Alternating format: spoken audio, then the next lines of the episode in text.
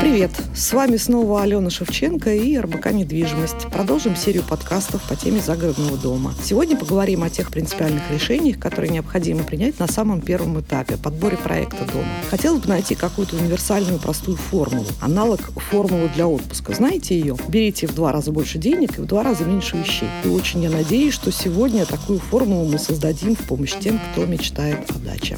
Мой собеседник сегодня Валерий Лукинов, эксперт рынка, специалист по загородке с 20-летним опытом. Сейчас Валерий рулит маркетингом поселка Павлова озера. Но сегодня поговорим с ним скорее как э, просто давние друзья и знакомые. Поговорим про то, в чем понимаем чуточку лучше, чем большинство слушателей. Пусть это и прозвучит несколько нескромно.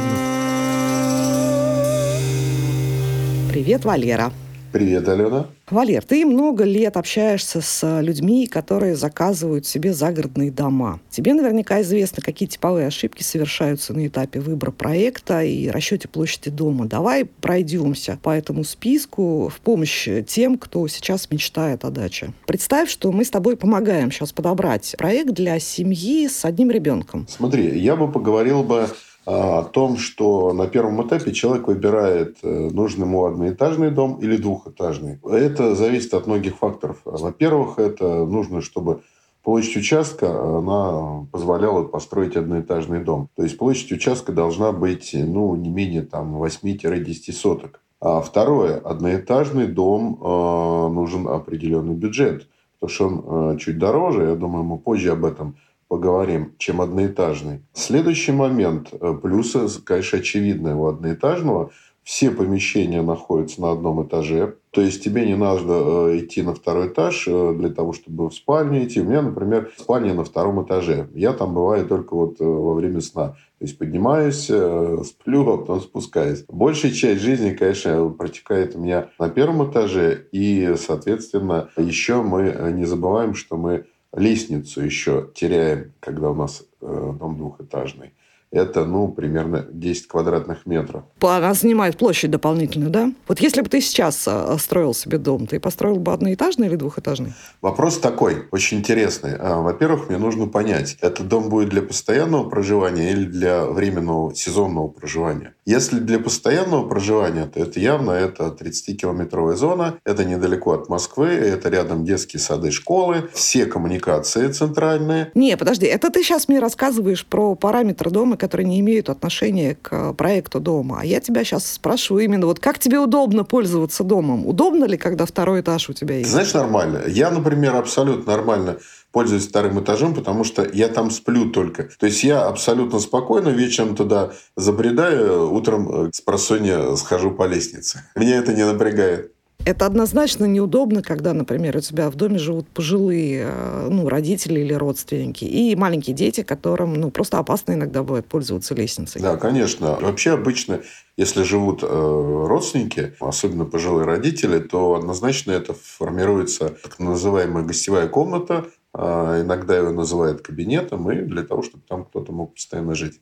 Понятно. А вот э, ты упомянул, что одноэтажник по стоимости э, выйдет чуть дороже двухэтажного дома. Почему? За счет чего? Ну, это очень просто. Э, если мы берем э, два дома, двухэтажный, одноэтажный, одинаковой площади, ну, вот возьмем просто там 100 квадратных метров. Хотя двухэтажный так трудно найти, ну, это просто для примера. Грубо говоря, если у тебя 100 квадратных метров – это одноэтажный дом, стоимость кровли и стоимость фундамента у тебя распределяется на э, все 100 квадратных метров. Если у тебя двухэтажный, то стоимость фундамента и стоимость кровли у тебя распространяется на 50 квадратных метров, грубо говоря. Потому что он меньше в два раза. Но стены выше в два раза получаются. Почему? Если одинаковые высоты делать в том и другом варианте. А, понятно. Да, то есть, в принципе, вот э, это уже общеизвестный факт. И э, строительные компании сразу говорят, что если вы будете строить одноэтажный дом, это будет стоить на 25-30% дороже.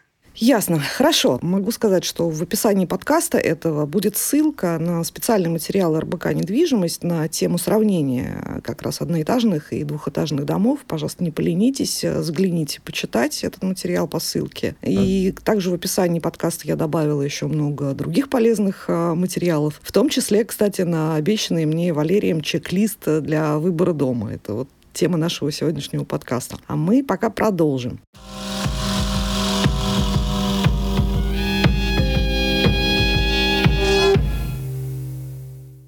Валер, вот поделюсь собственным опытом. Мы когда планировали дом, мы сначала начертили себе проект там на 50 с небольшим квадратных метров. Слава богу, что вот у нас хватило ума подумать еще раз, и в итоге мы сделали 100-метровый дом. Есть ли у тебя какие-то лайфхаки, как правильно рассчитать необходимую площадь? Может быть, есть какие-то формулы? Например, что мне приходит в голову, если а, вы пользуетесь в городе, например, трехкомнатной квартирой на семью, там, ну, допустим, 70 квадратных метров, и вам при этом тесно, то если вы планируете площадь будущего загородного дома, то эту площадь вашей квартиры городской надо увеличить примерно на 2, и будет дом там 140-150 метров, и вам гарантированно будет хорошо. Я права вот в своих рассуждениях или есть какая-то ошибка? Идея очень простая. В принципе, логика понятна. Но когда вот в любую компанию строительную приходит клиент, он всегда, у нее есть такой чек-лист, он, он опрашивает клиента. Он спрашивает, сколько человек будет жить, сколько комнат нужно, потому что, ну, как правило, это родители, э, у них нужна одна спальня, дети, если разнополые, это еще плюс две детские комнаты, правильно? Если один ребенок, то одна детская комната. Обязательно кабинет или, или же э, идет гостевая комната, это то и другое. То есть, если мы берем по площади комфортно 10-12 метров, это если, вот знаете, такой вот совсем-совсем вариант, ну, не буду говорить эконом, да, но такой обжатый вариант. Вот. Я бы все-таки ориентировался, что комнаты должны быть спальные для родителей, это в районе 18-19 метров. Если для детей, то в районе 15 метров. Ну, вот мне так кажется. Почему ты так детей обидел на 3 метра меньше дал им площади? Мне кажется, детям как раз площади нужно больше, потому что они в комнате там играют и, и так далее. А родители в спальне что делают? Ну, спят и, и, и не ну, спят. Во-первых, да. И не спят, да. Ну, во-первых, да, я их, во-первых, обделил, потому что их двое а, детей по одному, то есть на самом деле я их уже родителей как бы обрезал, да, то есть дал им все там 18-19 метров, а на двоих это получается там, грубо говоря, там 8-9 метров на человека, а детям я дал целых там 15 метров. Это уже много. Родителям, да. И, э, ну, в зависимости, если мы не будем говорить такие экономичные дома, не будем рассматривать, то родителям частенько еще нужна отдельная гардеробная комната и отдельный санузел. Это сейчас мы вот э, как раз хотела вернуться к типологии помещений в доме. Смотри, у нас получается следующая картина. А в доме, в любом доме есть помещения, так называемые там личные, интимные, это вот спальни. Ну, кабинеты, может быть, в том числе, если люди работают дистанционно и за за городом, им тоже нужно место для уединения, для работы. Общественное помещение, в котором бывают одновременно все члены семьи, то есть это кухня и гостиная, да. Есть технические помещения, топочная, постирочная, склад, гардеробка и, и, и так далее, да. Вот мы с тобой, когда говорили про спальни, мы пришли к выводу о том, что вот я считаю, что спальня может быть 10-12 метров, ты сказал, что минимально там 15-17, но тем не менее, вот да, у нас э, базовая семья, которая состоит из двух взрослых э, человек и ребенка ребенка. То есть считаем две спальни, даже хорошо примем среднеарифметическое, пусть будет по 15 метров, обе по 15 метров, получается 30 метров на вот ту самую там личную интимную зону. Но если семья, например, понимает, что в течение лета с ребенком будет оставаться бабушка или дедушка, или там няня, там неважно, да, то есть это какой-то еще один дополнительный человек в доме, который нуждается в своем личном пространстве. Значит, имеет смысл все-таки делать третью спальню гостевую тогда у нас объем, так скажем, в доме вот этих личных зон увеличивается там до 45 метров. Это вот только на сон. А дальше давай посмотрим на кухню и гостиную. Это очень важно и в любом доме, в квартире, и в доме, неважно. Это очень важные помещения, в которых, в общем-то, и проходит э, вся жизнь. И здесь принципиальный вопрос, э, который всегда всех волнует, стоит ли делать кухню и гостиную совместно, и, или все-таки разделить эти зоны? Что ты вот думаешь по этому поводу? Ну, практика показывает о том, что сейчас, в общем-то, современные потребители, покупатели, они хотят большие пространства. То есть, большие открытые пространства. Даже окна немножко отвлекусь, да, в пол стараются. Поэтому, как правило, проектируют гостиную и кухню совместно. Да, во-первых, это удобно, не нужно лишних стен обходить, все видно, и одновременно можно э, гостиную такой вот торжественный зал э, переформатировать, когда приходят гости. То есть, вот с моей точки зрения, что 30 квадратных метров на кухню-гостиную – это то минимум который необходим семье из минимум трех человек. Слушай, а вот такой бытовой вопрос всегда меня интересовал. Кухня – это все-таки место, где люди готовят, жарят рыбу, пассируют лук и так далее. И, ну, тут, конечно же, возможно, какие-то не, не очень приятные запахи, которые вряд ли, например, уместны в гостиной. Мою семью это не раздражает, потому что для нас, например, приготовление там еды – это, ну, такой важный какой-то такой семейный культ и развлечение, и удовольствие. Но есть же люди, которым это не нравится, и тогда в этом, в этом случае, наверное, все-таки надо отделить гостиную гостиную кухню. Правильно я понимаю? Давай э, разделим, э, по какому принципу ее делить. Как правильно, по визуальному принципу там э, частенько их делят э, столом, э, вылетел из головы, за которым, ну, типа Кухонный остров. Кухонный остров. Кухонный остров, да-да-да. Вот. вот он очень хорошо делит зону кухни и зону э, гостиной, потому что этот остров, он является центром обедов частенько и завтраков точно. Завтракает вся семья только на острове, частенько обедает и ужинает тоже на нем. А вот э, какие-то торжественные мероприятия, уже там открываются большие столы в гостиной зоне, и там уже, скажем так, прием гостей происходит. А вот по запаху отделять э, вообще сложности нет, потому что прекрасно есть система вытяжки. Если хорошая система вытяжки правильно стоит, то запахов э, в самой гостиной зоне его нет оно есть только в зоне там, где готовят. А по площади тогда, скорректируй меня, пожалуйста, о какой площади идет речь? Достаточно ли 20 метров или это 30 метров, 40? Сколько планировать? Вот опять же, возвращаюсь, там семья у нас из трех человек, ну, плюс, естественно, будут какие-то гости. Формально, да, это единое помещение, кухня и гостиная. Я вот даже могу, могу тебе вот э, площади типового одноэтажного дома 100 квадратных метров. Он такой вот, самый, вот, с моей точки зрения, минимальный для комфортного проживания. Один из таких типовых проектов 16 метров спальня, 13 метров детская, 11 метров кабинет, 2 санузла 5,3 метра, такая небольшая гардеробная 8 метров и кухня-гостиная это 33 квадратных метра. Ну, веранду мы здесь не берем, потому что веранда, она все равно нужна, и частенько они забывают, а на самом деле забывать не надо. Поэтому, ну, где-то одна треть – это кухня, и две трети – это гостиная я имею в виду по объему. Но частенько их не разделяют, и просто вот единое помещение, вот, ну, там от 30 квадратных метров.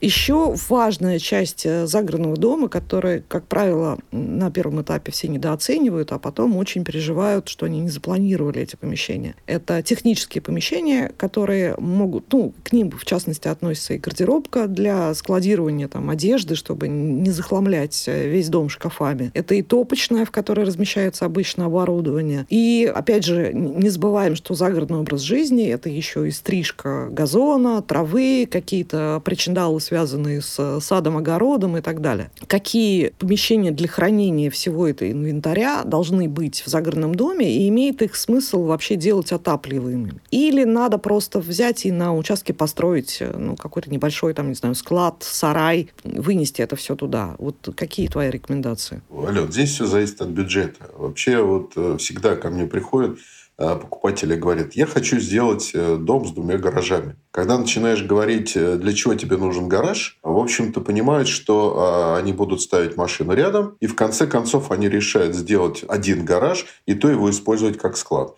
склад для снегоходов, для триммеров, для газонокосилок и многого-многого того, что сейчас мы не представляем будет валяться в этом гараже. Это отапливаем, если есть хороший бюджет. Если это, э, скажем так, дом для сезонного проживания, для этих вещей э, делается сараи.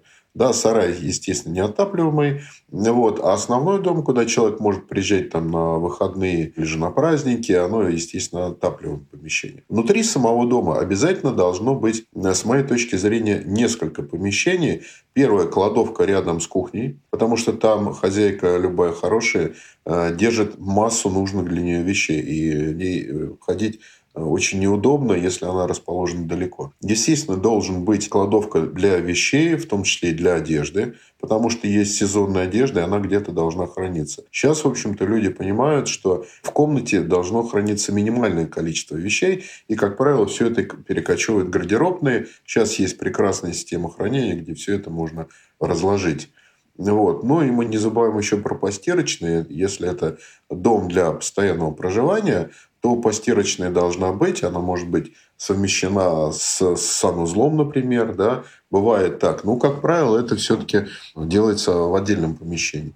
Ну, про котельную мы уже сказали, это обязательный тоже вариант. Ну, ты считаешь, все это реально уместить в 100-метровый дом? Вот это все нереально. Реально вот все, что я э, обозначил, это ну, где-то метров 150 начиная. Такие дома, вот 180, с моей точки зрения, уже такой комфортная площадь, э, где можно комфортно разместить требуемое количество именно отапливаемых помещений. Потому что если у вас э, дом не для постоянного проживания, то максимум надо сместить, конечно, в сарай. Это недорогое помещение, неотапливаемое, там можно хранить много вещей. Это понятно. Но сейчас э, даже для дома на, ну, для постоянного проживания э, спрос э, сместился в сегмент домов до 120 квадратных метров люди немножко начали более правильно оценивать свои ресурсы и не хотят строить большие дома. И площадь домов в спросе, она уменьшается. 100-120 метров – это сейчас вот топ, так скажем, продаж домов в сегменте комфорт и даже бизнес. Вот, поэтому я и уточнила. Да, комфорт я бы согласился. Бизнес сейчас вот действительно снизились планки по бизнесу. Сейчас я вот говорю, что у нас, например, в поселке 180 квадратов с удовольствием берут дома, хотя раньше было 250.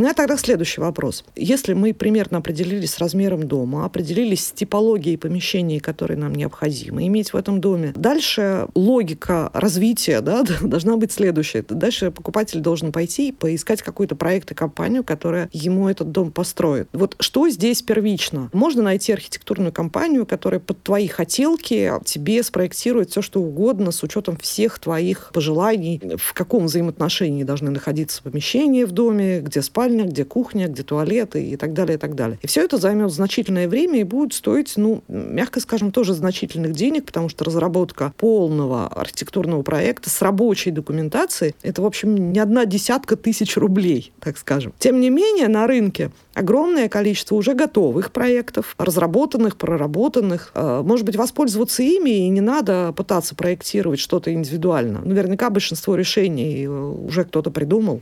Я бы э, на месте покупателя что сделал бы? Я все-таки подыскал бы сначала строительную компанию, которой доверяешь. Ну, с моей точки зрения, эта компания должна там строить ну, больше 100 домов в год ну, чтобы понять, э, что эти люди могут много строить. И самое главное, посмотреть у них проекты. Есть нюанс. Даже когда э, проект тебе понравился, на картинках, на планировках, они полностью соответствуют твоим решениям жизненной позиции, ты видишь, как ты будешь жить, но самое главное, вот я рекомендую съездите, посмотрите эти проекты уже построенные. Потому что это, знаешь, э, вот как идешь вот в магазине, тебя там платье или костюм висит, он тебе понравился, да, вот начинаешь мерить, а он, блин, не сидит. Точно так же бывает, что вот ты входишь в дом, а ты чувствуешь, что вот не сидит он. То есть он или давит он где-то, да, то есть низкие потолки. А это, этого проекта невозможно понять. Или же помещение, вроде бы смотришь, там, ух ты, у меня там комнаты спальные по 12 метров, это вообще мечта. Вот, а оказывается, что это маленькое, ты заходишь и чувствуешь, что на тебя стены давят, или потолок то же самое. Да? Потом, когда ты заходишь, ты видишь, как э, комнаты расположены, и ты начинаешь шагать, и ты понимаешь какие-то нюансы. И вот как раз их-то можно с этой строительной компанией оговорить и внести поправки, а это абсолютно бесплатно, в проект, который они учтут и сделают именно то. Там, например, там, комнату увеличат, потолки, стены поднимут, ну и так далее.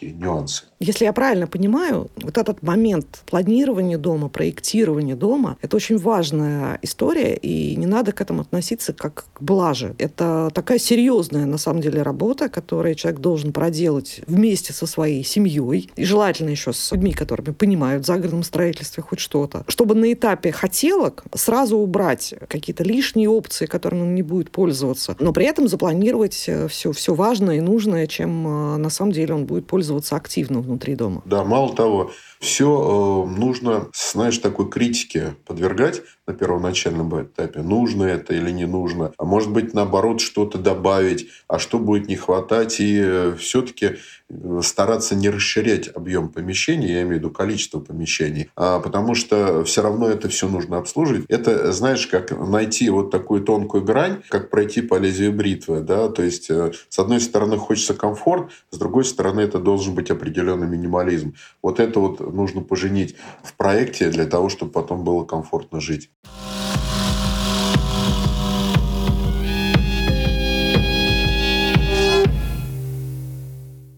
Если ты нам э, готов выдать еще какие-то интересные лайфхаки, связанные с э, планировкой дома, будем тебе признательны. Может быть, какой-то личный опыт или опыт работы с, там, с покупателями, какие-то интересные случаи. Я бы вот недавно посмотрел, буквально вчера, по программе «Москва-24». Оказывается, что тогда, когда строился микрорайон Черемушки, так называемый Хрущевки известный, да, был заказ Дмитрию Шостаковичу создать оперету «Москва-Черемушки». И на самом деле там, оказывается, оказывается, был целый институт, который рассчитывал площади э, комнат, площади кухонь, там, э, санузлов. В первых хрущевках там вообще были типа корыта, ванны, да, такие сидячие. В принципе, это все было разумно, все было так вот компактно сделано. Ну, мы помним, что кухни тогда были в районе 6 метров и так далее. И спальни были очень небольшими. Но я хочу сказать, что э, нужно понимать, что жить в этом доме придется достаточно долго, да, 20-30 лет, может быть, и больше. И поэтому нужно смотреть, э, исходя из этих соображений.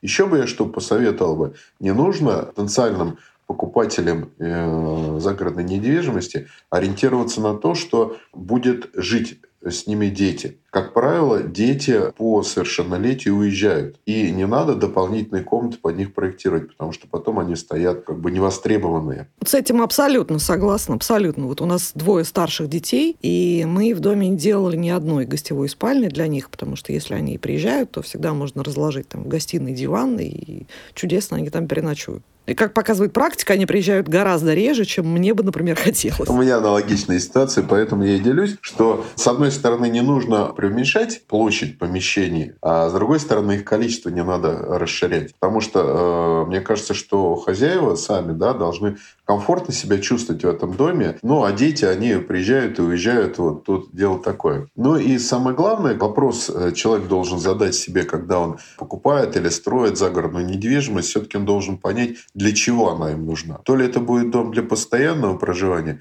то ли для сезонного проживания. Исходя из этого, нужно еще подумать, что должно находиться снаружи. То есть это детские сады, школы, поликлиники, больницы, если для постоянного проживания.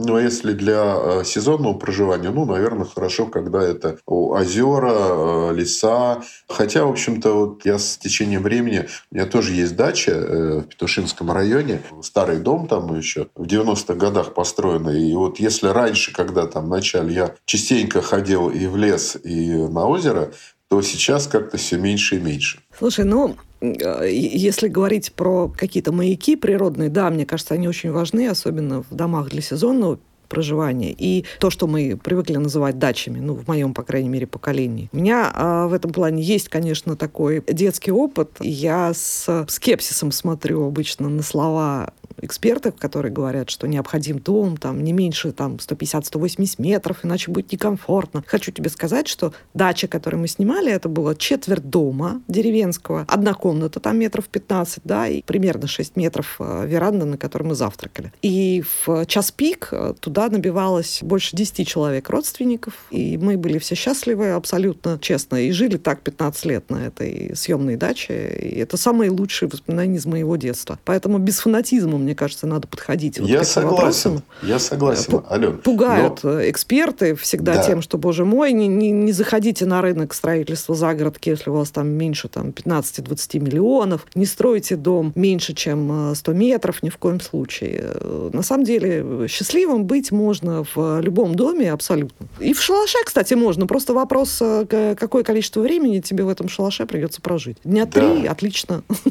Согласен. А если 10 лет, нет.